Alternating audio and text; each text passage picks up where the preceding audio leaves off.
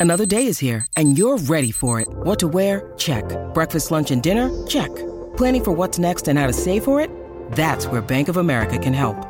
For your financial to-dos, Bank of America has experts ready to help get you closer to your goals. Get started at one of our local financial centers or 24-7 in our mobile banking app.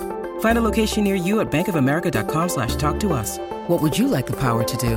Mobile banking requires downloading the app and is only available for select devices. Message and data rates may apply. Bank of America and a member FDIC. When you need mealtime inspiration, it's worth shopping Kroger, where you'll find over 30,000 mouthwatering choices that excite your inner foodie. And no matter what tasty choice you make, you'll enjoy our everyday low prices, plus extra ways to save, like digital coupons worth over $600 each week. You can also save up to $1 off per gallon at the pump with fuel points. More savings and more inspiring flavors make shopping Kroger worth it every time. Kroger, fresh for everyone. Fuel restrictions apply.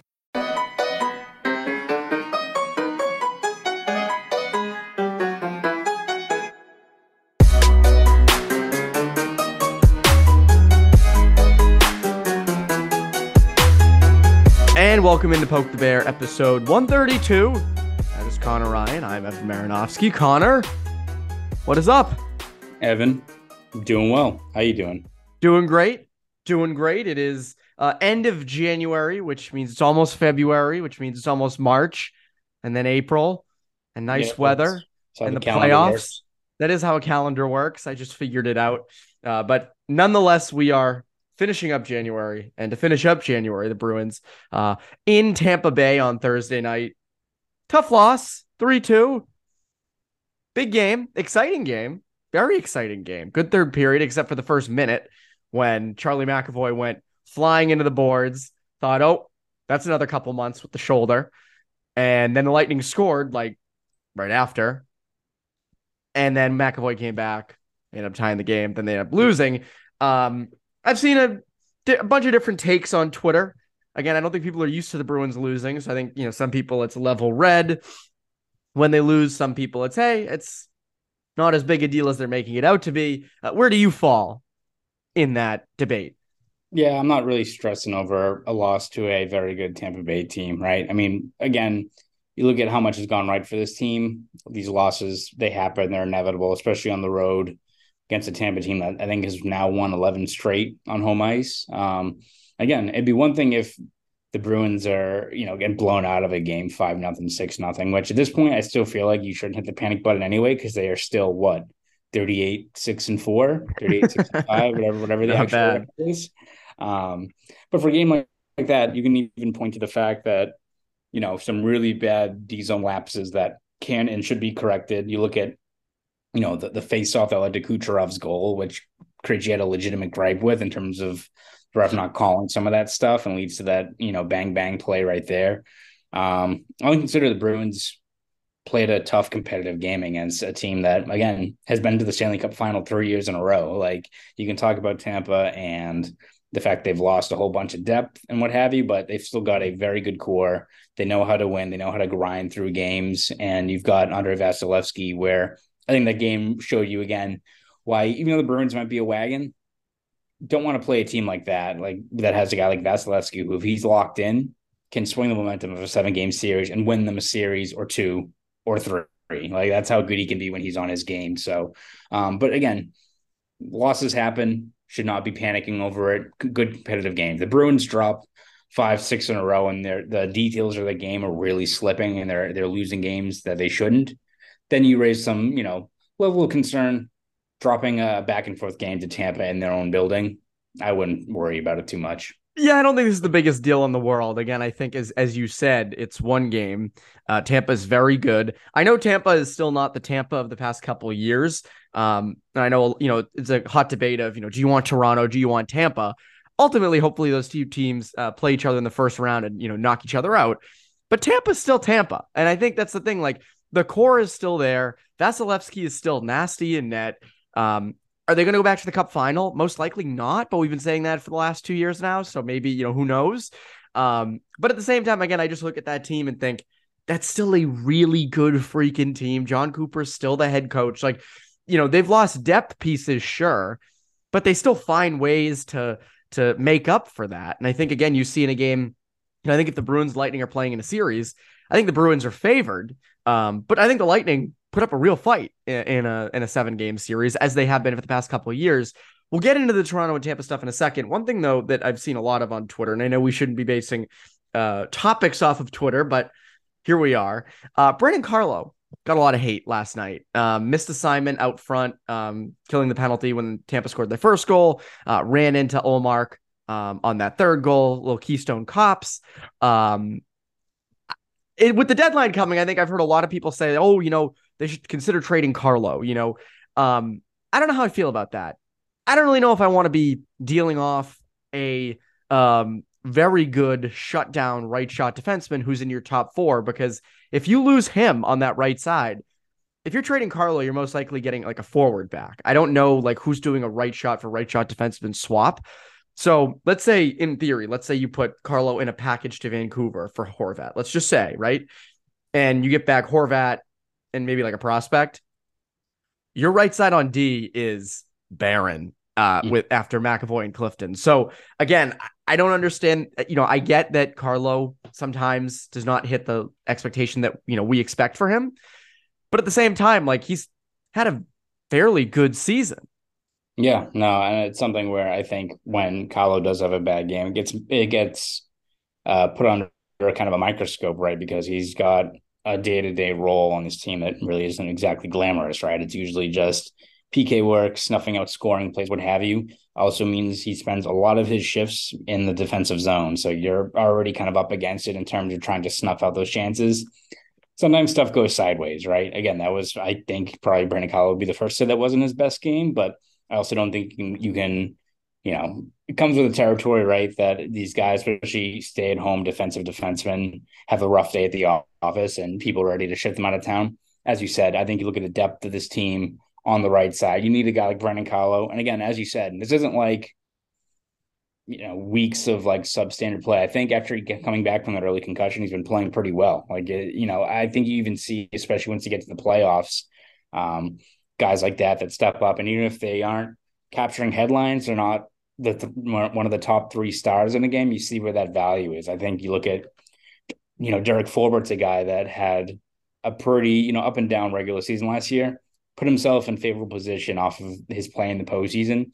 And I think Brandon Carlo is a guy that you even look at that Islanders series in 2021, right? Brandon Carlo goes down, all of a sudden the defense just crumbles. Like for all that people will point out the the warts in his game in terms of a, a missed, you know, D zone read or what have you, everything else that he does right over the 20 plus minutes that he logs night in and night out on the PK, the simple smart plays, um, just that stability that he brings to the D corps losing him for any sense of time, or, or if you're trading him, for example, um, leaves like a vacancy that just makes it that much harder for the Bruins in terms of having the ability to, you know, penciling the lineup without worrying about stuff. You look at how much David Krejci and these guys help. It's not just the fact that the production's there. It's you know Jim Montgomery doesn't have to toggle pieces around to see what fits. You know you have a one, two, three down the middle with Bergeron, Krejci, and Coyle. You know what a guy like Zacha brings that you don't have to really augment your lineup that much. Like just having that stability with these players is what brings their real value out there. So for Carlo, it's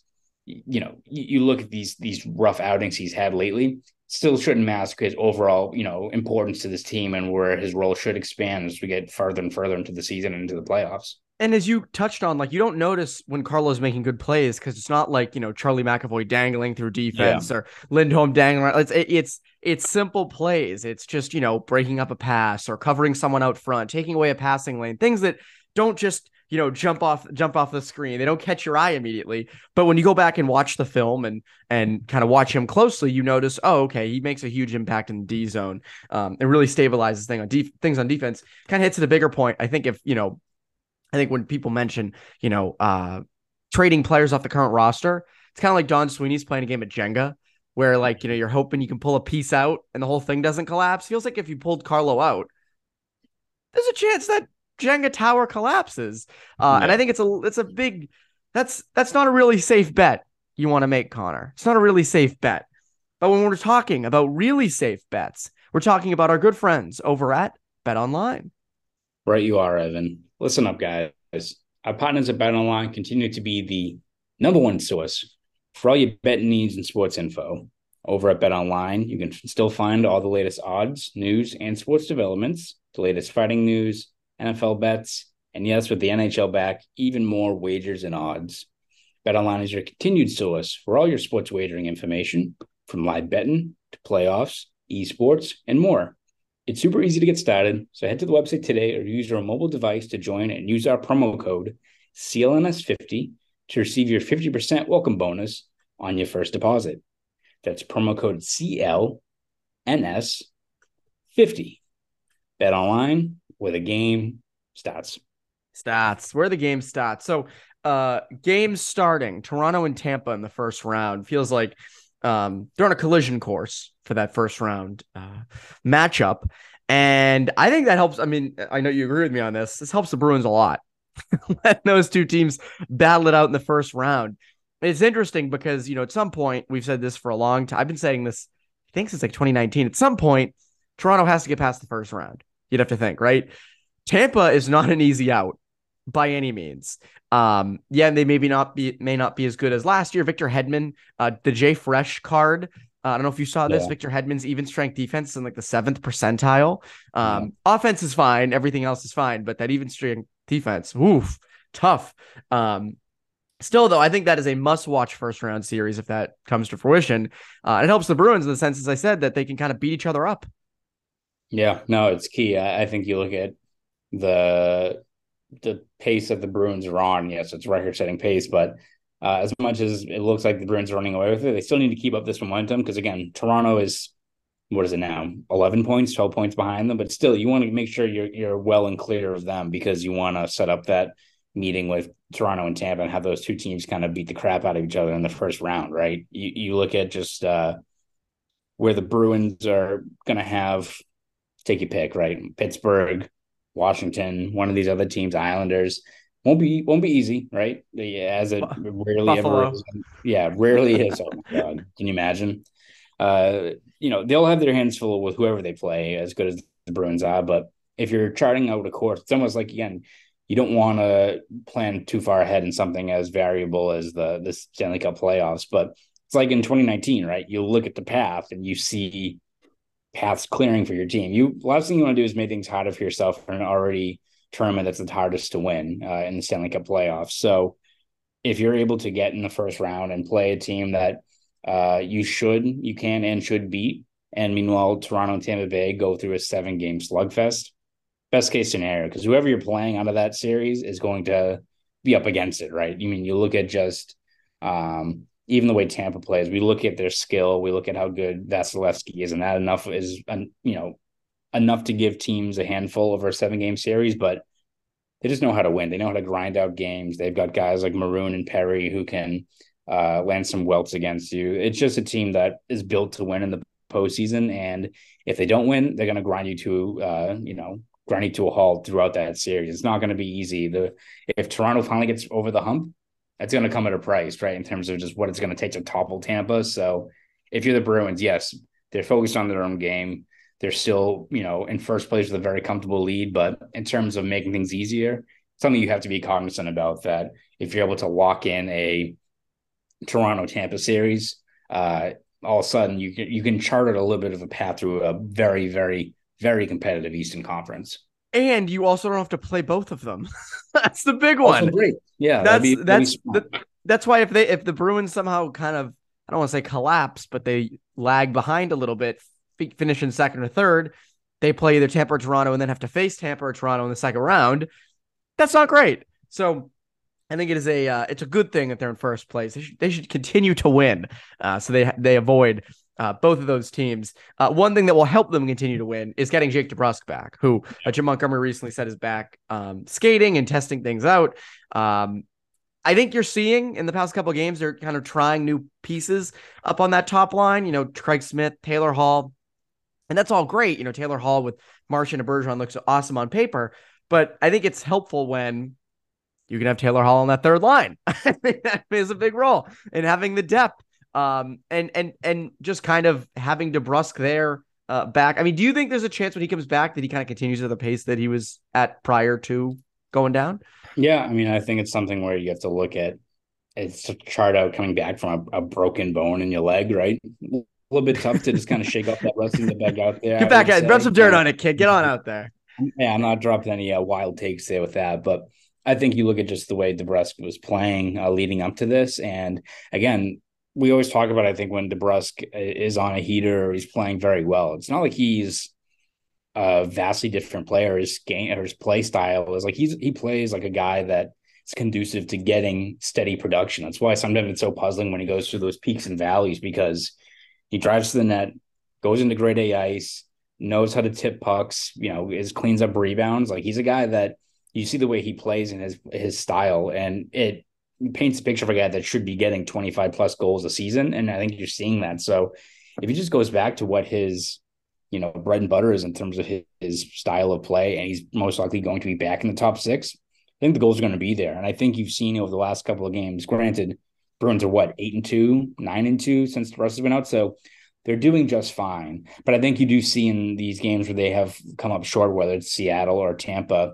where a guy like DeBrusk, you know, can make that extra difference in terms of just being that added scoring punch in the top six. When you need a goal off of a rebound or a tip or something like that, that's going to be uh, a greasy goal where the team's packing it in, guy like Vasilevskiy's in net or what have you. Um, that's I think where DeBrusk shows his value uh, of getting those timely goals. You saw that up in the bubble when the Bruins beat Carolina, where some of those games were tight, and he kind of broke these games open.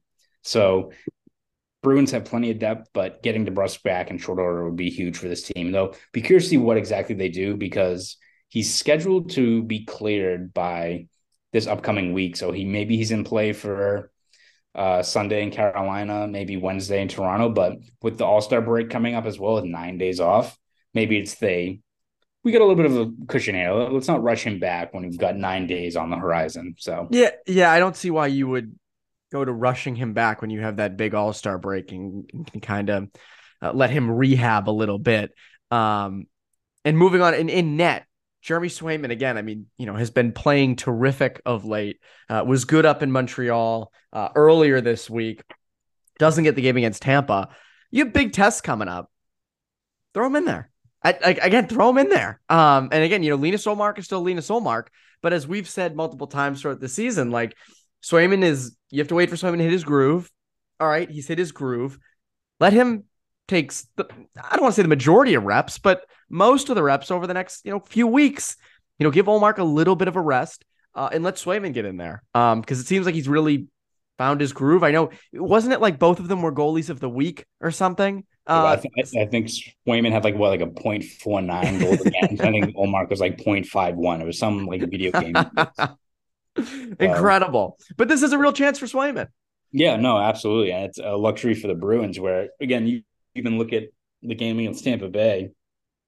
Uh, Ullmark was right there with Vasilevskiy in terms of how many grade A stops he was turning aside. So it's not like Ullmark's game is slipping, but you're in a spot now if you're the Bruins where not only are you able to give Ullmark some rest, and you know, I think people project out that I think Ullmark's in line for about 55 stops right now. So he's at least below that 60 stat threshold that you don't want to, I think, cross anymore. I, I, looked up before that.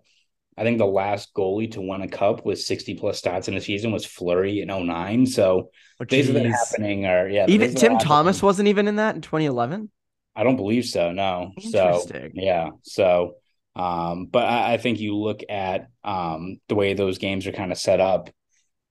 If you're able to give Swayman a bigger run here, not only is it benefit Ullmark in terms of giving him some more rest and keeping him fresh as a guy whose previous career high in game started was 41 in the season last year.